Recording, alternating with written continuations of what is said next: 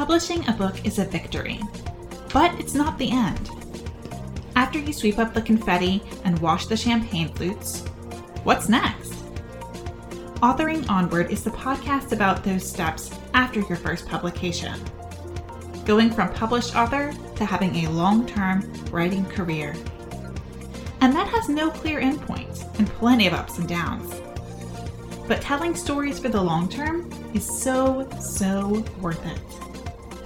Sit back, listen, and together, let's author onward.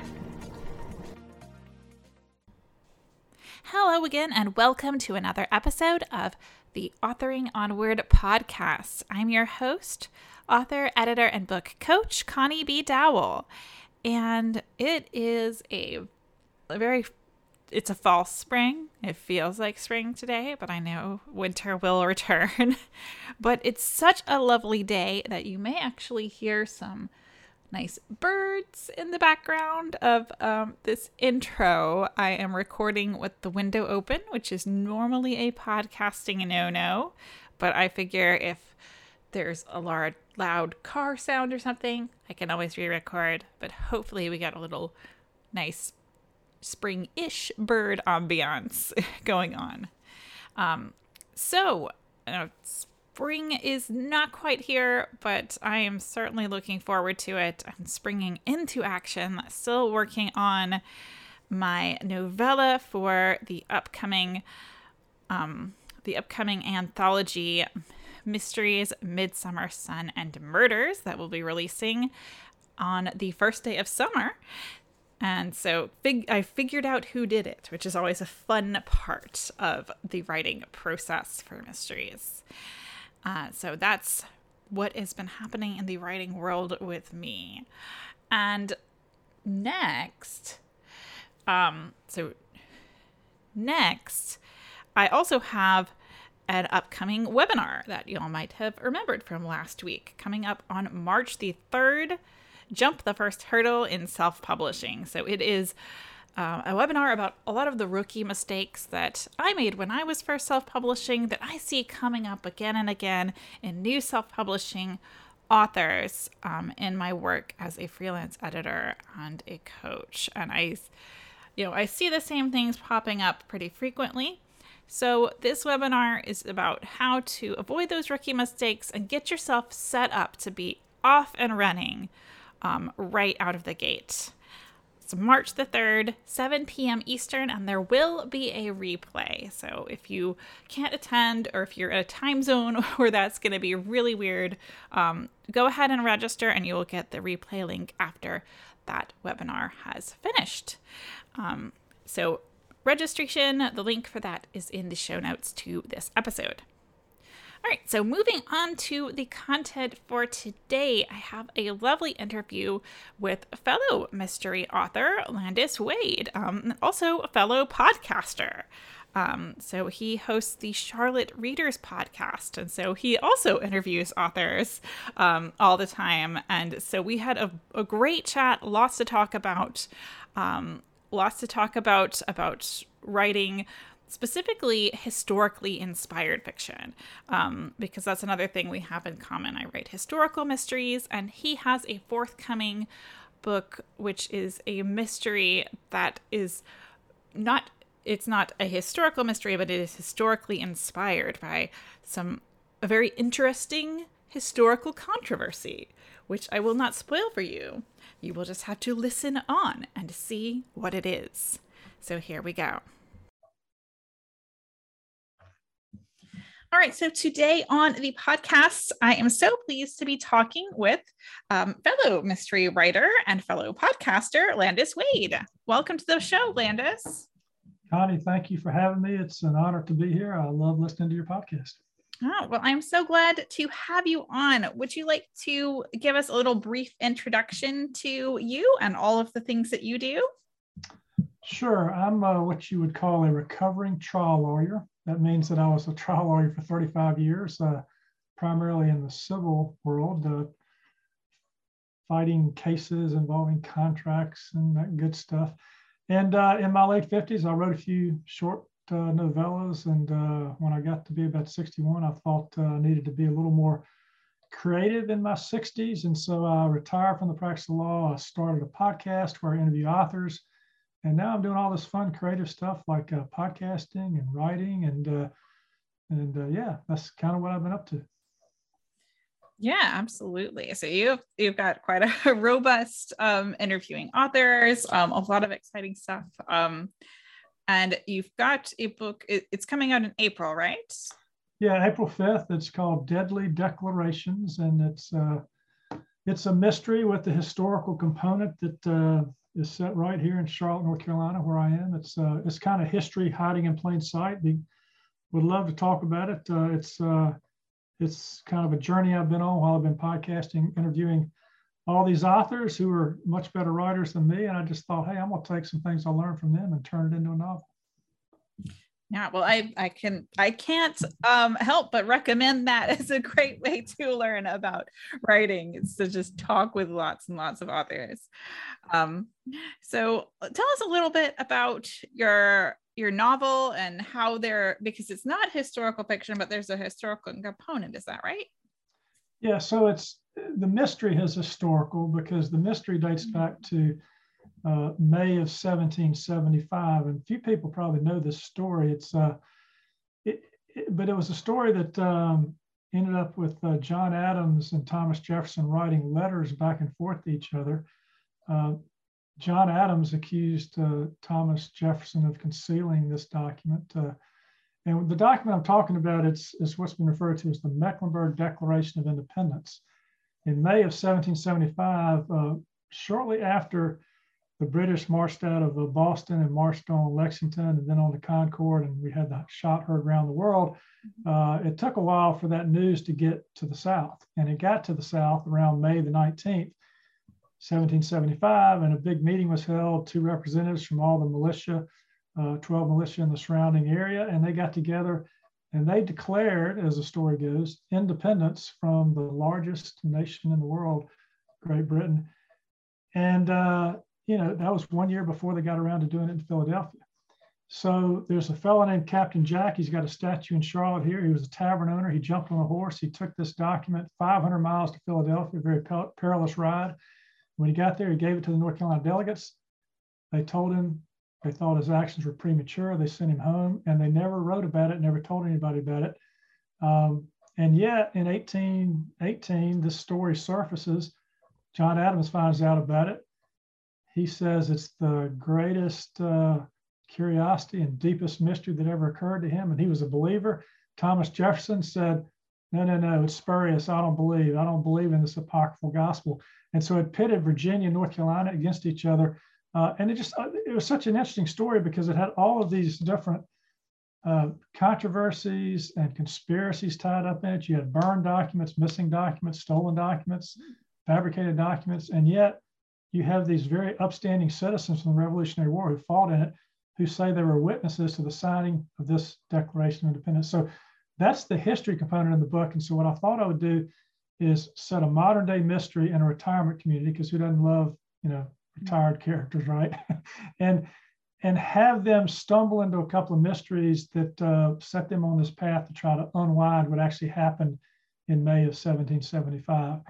And as the story goes, you know, that is if they don't die trying. So, because somebody doesn't want the secret to come out, somebody doesn't want the true story of the Mecklenburg Declaration to surface.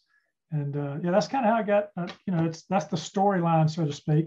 Three retirees, one lawyer who gets kicked out of his retirement, he gets kicked out of his big law firm, ends up in a retirement community, doesn't want to be there. Two other retirees, one of whom is a historical conspiracy theorist, uh, likes to shoot fish in a pond, and a former businesswoman who uh, kind of keeps the men in line. They encourage him to uh, go along this path. And the, the book opens with a 96 year old man who's died in the residency and when they find his body, his manuscript on the Mecklenburg Declaration of Independence is missing. And uh, they also find out that he's, he's signed a handwritten will and cut his only heir out of his uh, $50 million estate and given all his assets to the most despised resident at the Independence Retirement Community, Sue Ellen Parker. And so, anyway, it sets him on this path. There's a because I'm a lawyer, you know, I had to put a little kind of legal thriller in it, but it's kind of legal thriller light. It's a lighthearted legal thriller to some extent. They go to court to challenge the will, and the way that the lawyer thinks he's going to prove that the that this man lacked testamentary capacity is to prove that no one could possibly believe in the Mecklenburg Declaration of Independence, and by simply believing in that, he was crazy. and then all these facts start to surface, and you find out that there's this uh, group of evildoers who's trying to keep the secret, and that's how it kind of uh, unfolds. But you know, it's it, it's like I said, it's historical in the sense that we do dive into all those facts. And they go delve into the history that's involved, but we do it in the context of uh, you know elderly you know amateur sleuths, which I have a lot of fun with because I am one of those becoming one of those elderly amateur sleuths. Yeah. No, that's really fun. There's a lot of interesting elements that you're bringing together here. Um, as you described it as like a legal thriller light that I'm hearing this and going, I hear elements that cozy mystery ri- readers would really love. Um, and so like if they are curious about legal thrillers, this might be the entry point. Um, right. to have yeah. those amateur sleuths and yeah, because I like to have a good time. And you know, when I was in the courtroom all the time, it wasn't always a good time because there's a lot of pressure, a lot of angst there. And I like to tell folks that uh, you know, when I was practicing law and you go to court, no matter how much preparation you do, there are always things that are going to happen that you have no control over, right? You have no control over what's going to happen in the courtroom. The beautiful thing about being a writer, and you know this kind of because you've written a number of books, you've got control over what happens. and so, you know, it kind of takes the pressure away from you uh, if it's in an area that you've got some experience in uh, to go in there and control the narrative. And I had a great time controlling the narrative. And of course, making things happen in the courtroom that might not ordinarily happen, but uh, they're fun for the reader. Yeah. Yeah. So you can have some, you can have some fun with um, like writing what you know, and then also just making it, making it a extra fun. Um, so uh, this is like the first I've ever heard of um, the, the possibly apocryphal other declaration of independence. Um, it's really interesting. How did you come across that as a subject matter? Yeah, so and, and, and you would say that because you're you're in Richmond, of course, and uh, mm-hmm. you know you're you're close, you know you're in the in Virginia, and of course more presidents came from Virginia than any other state. So the Virginians were not happy, believe it or not, in the 1800s when North Carolina was trying to claim a bigger part of the narrative of what happened in the Revolutionary War. The Virginians didn't want that at all. And so they tried to squelch it. And so the way I found about it is, you know, I grew up in Charlotte. It wasn't taught in the schools. Um, it's, as I said, it's kind of history hiding in plain sight. There are a few little monuments around the city, but you'd have to look closely and you'd have to be paying attention. But there was a group that got started called the May 20th Society in Charlotte. Uh, sounds kind of like a secret society, right? But it, it, anyway, May 20th was Meck Dec Day. That's the day they signed the Declaration of Independence in Mecklenburg County uh, in 1775. And so every May 20th, there's a celebration. There were huge celebrations of this in the 1800s. We've had five presidents come to, to Charlotte to celebrate the Mecklenburg Declaration of Independence, even as late as Gerald Ford in 17 not 17, but 1975. And so it had been around in my subconscious a little bit, but it wasn't until I met a local author who'd written a nonfiction book on the Mecklenburg Declaration of Independence. And Connie, this is a good reason to have a podcast. I invited him to be on my podcast. And we got to talking about the facts of the Meck Dec. And I learned all these interesting facts. And his book was really detailed and it was great. And it, it argued both sides of the of the arguments and everything. And I said, Hey, Scott, this is Scott Syfert. I said, Scott, are you going to write the novel on this book? And he goes, uh, No. He says, Why don't you write it? I said, Well, I'm writing a mystery. I said, If I write it, will you kind of look at it and give me some feedback? He said, Sure. And so that I just immediately pivoted on the book I was working on and decided to dive deep into the Mecklenburg Declaration of Independence. And it became a much stronger plot line for the mystery I was working on than if I had just gone with a death and a and a will or something. This really had some some meat to it, you know, something we could, and, and it just got it, it, got to be fun and enjoyable, and um, you know, it's it's led me to a lot of sources here in Charlotte I didn't know existed, and so I tell people if you're going to write uh, historical fiction, find someone who's written a book that has all the arguments in it and all the facts. It's a great it's a great source. Yeah, so I think a lot of a lot of us who do write historical fiction or historically inspired fiction um, come across like that one piece of media, that one book, that mm-hmm. one um, documentary or something that really sparks that interest in something weird and little. But this sort of um, this is sort of like a call to action to to those listening, those writers listening who want to write historical fiction, who want to add a historical component to a story to pay attention to their local history because like you said that is not something that's going to show up in a history book um well, other than the one that the person right. you, you right. that wrote it's not going to show up in class it's not going to show up um in national kind of media but that's where like the really interesting stuff is is in these little local stories yeah and the other thing about it that's, that's really fun is if you do find you know, a matter of local history, something, you know, that you're a place that you're from that you get passionate about. There are going to be other people in that community that are going to take an interest in that story, totally apart from your novel. Now, if you do a decent job of writing the novel in a way that keeps people interested, keeps them turning the pages, you do two things. You give them entertainment, but as one of my reviewers said, you might learn some history in the process, right? Mm-hmm. And so people that have, uh, you know, an attachment to an area, I mean, that's, I mean, we're, this is we're not really talking marketing, but you know everybody wants to sell a few books, right? Part of the thing is you know if you get attached to a story you really love that also happens to be something that you can actually talk about and promote separate and apart from just the fact that it's a, a mystery set in a retirement community, that gives you more to, to discuss than just the novel itself. Yeah, absolutely. It opens up a whole lot of marketing and publicity opportunities because now you can reach out. Um, you've got this big local in um, or statewide interest um, that, that comes into it. Um, so it does give you a whole new angle to talk about in marketing for sure. Yeah, because you know, basically, I'm going to be visiting retirement communities to talk about the retirees solving mysteries. I'm going to be mm-hmm. visiting uh, the Mecklenburg Historical Association, the Mecklenburg Genealogical Society, other local history organizations, and a couple of other museums. I'm going to be talking to people that just enjoy a good story and haven't heard this story before. It's a great way to uh, sort of expand, you know, your reader base too. Is to and again, th- th- this is like you said, it's not traditional historical fiction like kind of you wrote when you set your stories in the in the I think after the Great War. You you said was one of your mm-hmm. series. Uh, you had to kind of go back into that time period.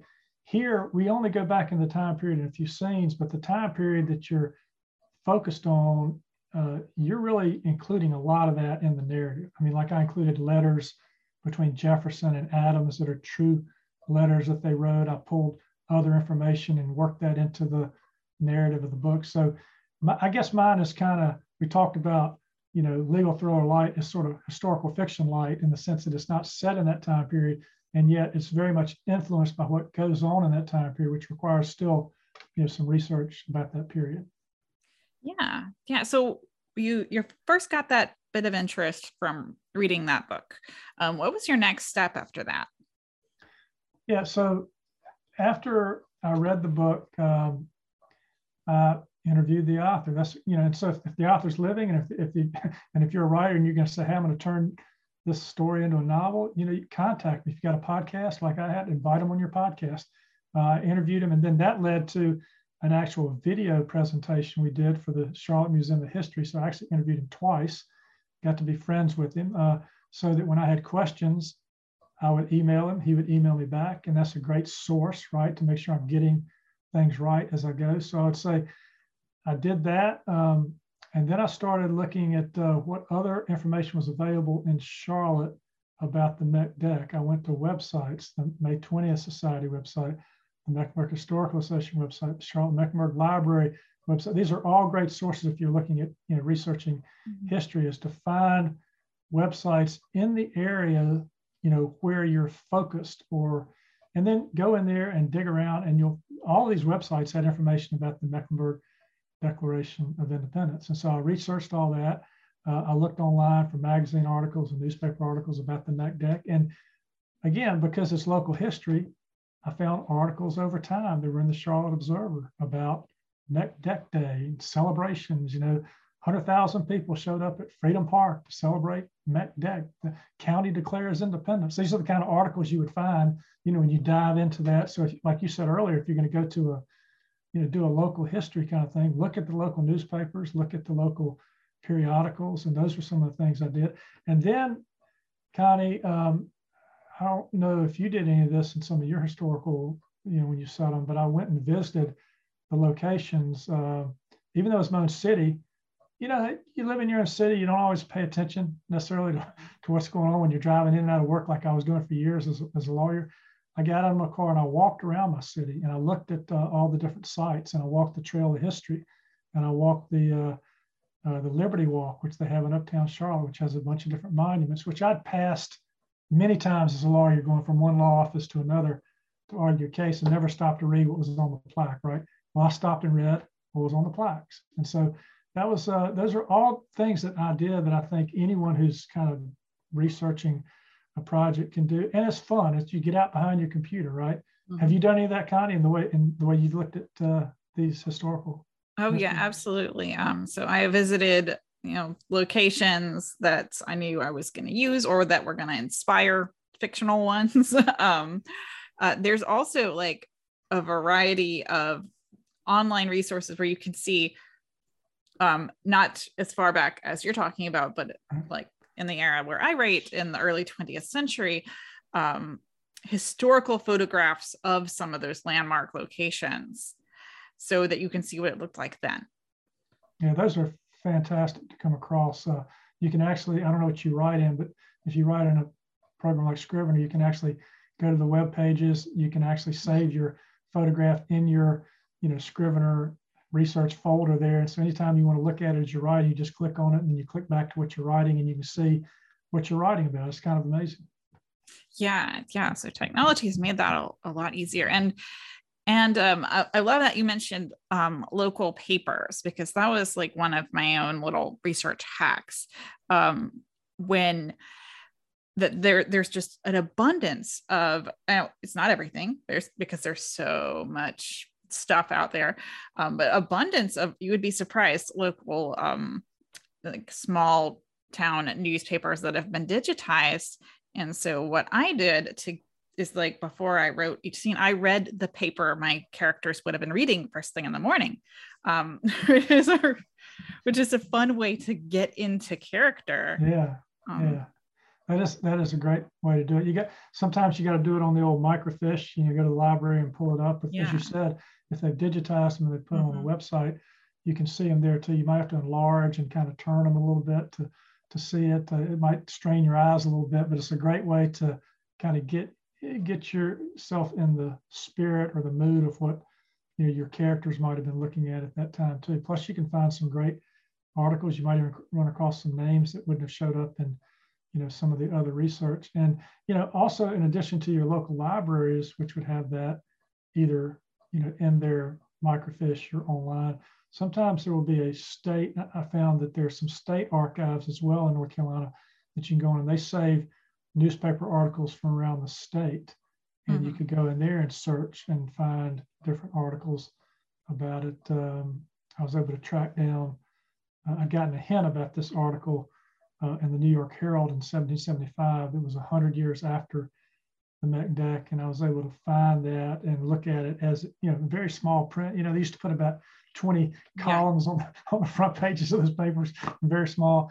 But uh, you know, yeah, I was able to find how they went and interviewed the successor to one of the men who allegedly stole the document that had something to do with the Mecklenburg Declaration of Independence. So that was fun to find it in actual print.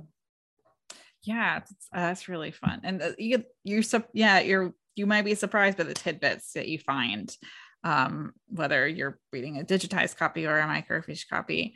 Um, and even like little things, like especially if you're writing a really, really small, narrow location, um, little things like this road was impassable, so you technically can't put your characters down it, or knowing what the weather was like um, is really, really fun. Yeah, I, I think that's a fun part of it. And it doesn't have to all be done necessarily before you start writing. You can you can do some of it. Mm-hmm. Uh, you can write a little bit um, because if you're if you ascribe to the notion that all good writing is rewriting and you can be rewriting this thing anyway, um, maybe you can get some parts of the narrative down and then you can go kind of explore the world and you'll stumble across something that will help you figure out how to make that more real, uh, more in the time period you know, than otherwise was in your first couple of drafts. Yeah, yeah, I'm really glad you brought that up um, because, uh, especially as we're we're geeking out about like the nitty gritty details of a historical research, um, mm-hmm. that for folks who are trying to attempt this for the first time, that can sound really overwhelming and off-putting like oh my gosh i have to like have a phd on this subject before i even start writing. But you really don't. You can do it as you go. Yeah and one of the things to keep in mind too is and i, and, and I, I got this feedback from my editors and my beta readers um, i had gotten so deep into the topic and gotten so much about the research you get this sense that you've got to tell it all right and that means you come up with a draft that, like I had, was 120 some thousand words. Well, it didn't need that much history because the plot needed to move, the pace needed to move.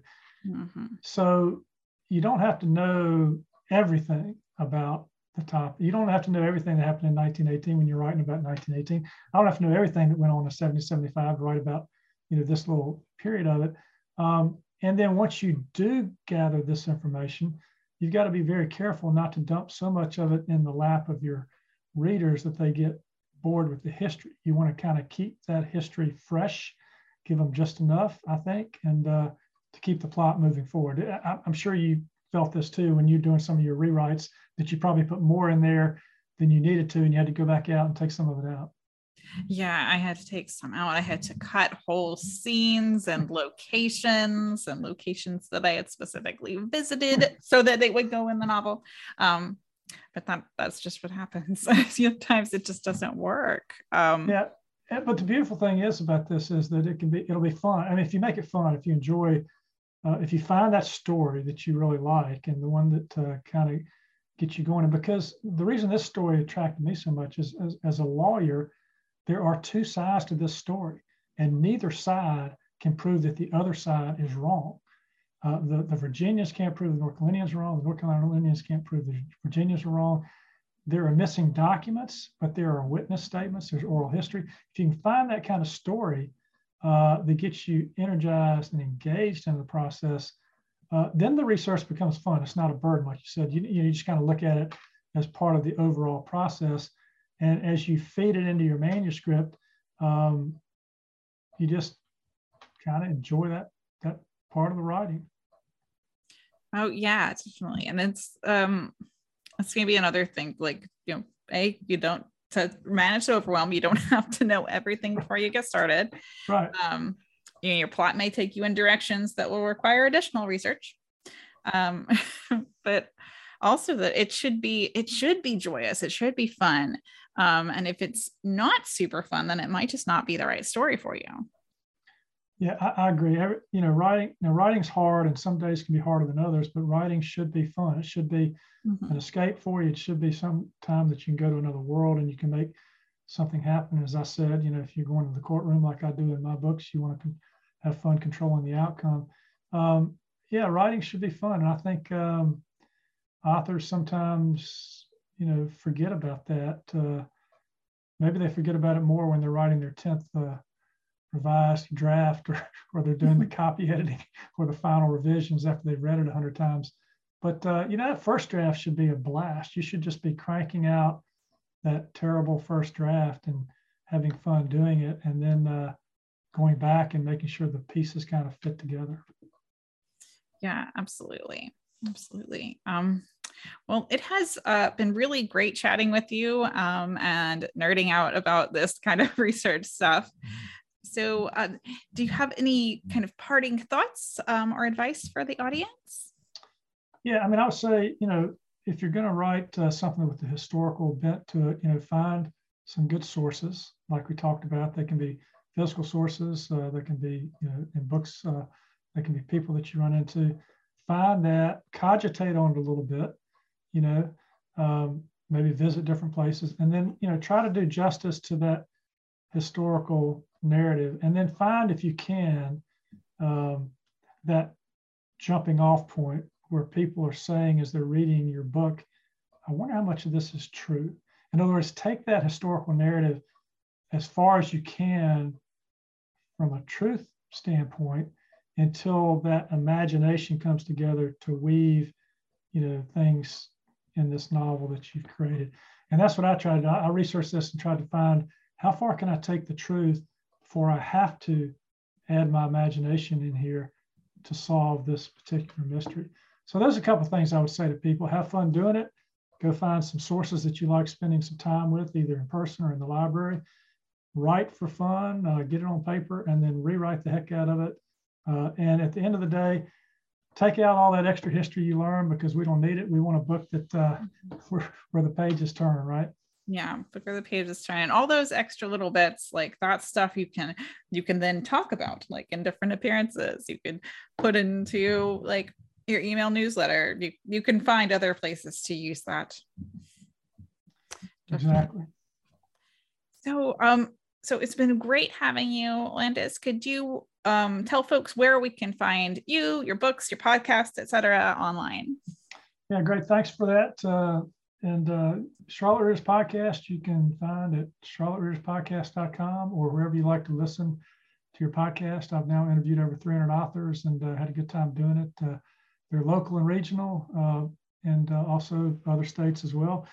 And uh, it's landiswade.com for my writing and my books and wherever the books are sold. The ebook's going to come out March 1st, and the I think the audiobooks is sometime in March, and the print book comes out April 5th. So yeah. All right, excellent. Well, thank you so much for coming on the show. Connie, thank you for having me. I enjoyed listening to your show, and uh, all the best to you and your future writing as well. Yeah. Thank you so much for listening to today's episode of Authoring Onward. I hope you enjoyed the chat with Landis as much as I did. Um, so, yeah, the whole concept of a possible additional, not really additional, prior um, Declaration of Independence is something totally new to me um, and really fascinating. I can see why he would be so inspired to write about it. So um, that's something cool to check out. Links to all of Landis's um, stuff and places to find the book in the show notes of the episode. So, and also, make sure if you are interested in the Jump the First Hurdle of Self Publishing webinar, um, you know, clearing away a lot of those rookie mistakes, getting yourself set up to be off and running out of the gate March 3rd, 7 p.m. Eastern. And yes, there's a replay. Link in the show notes to sign up. Until next week, happy writing, everybody.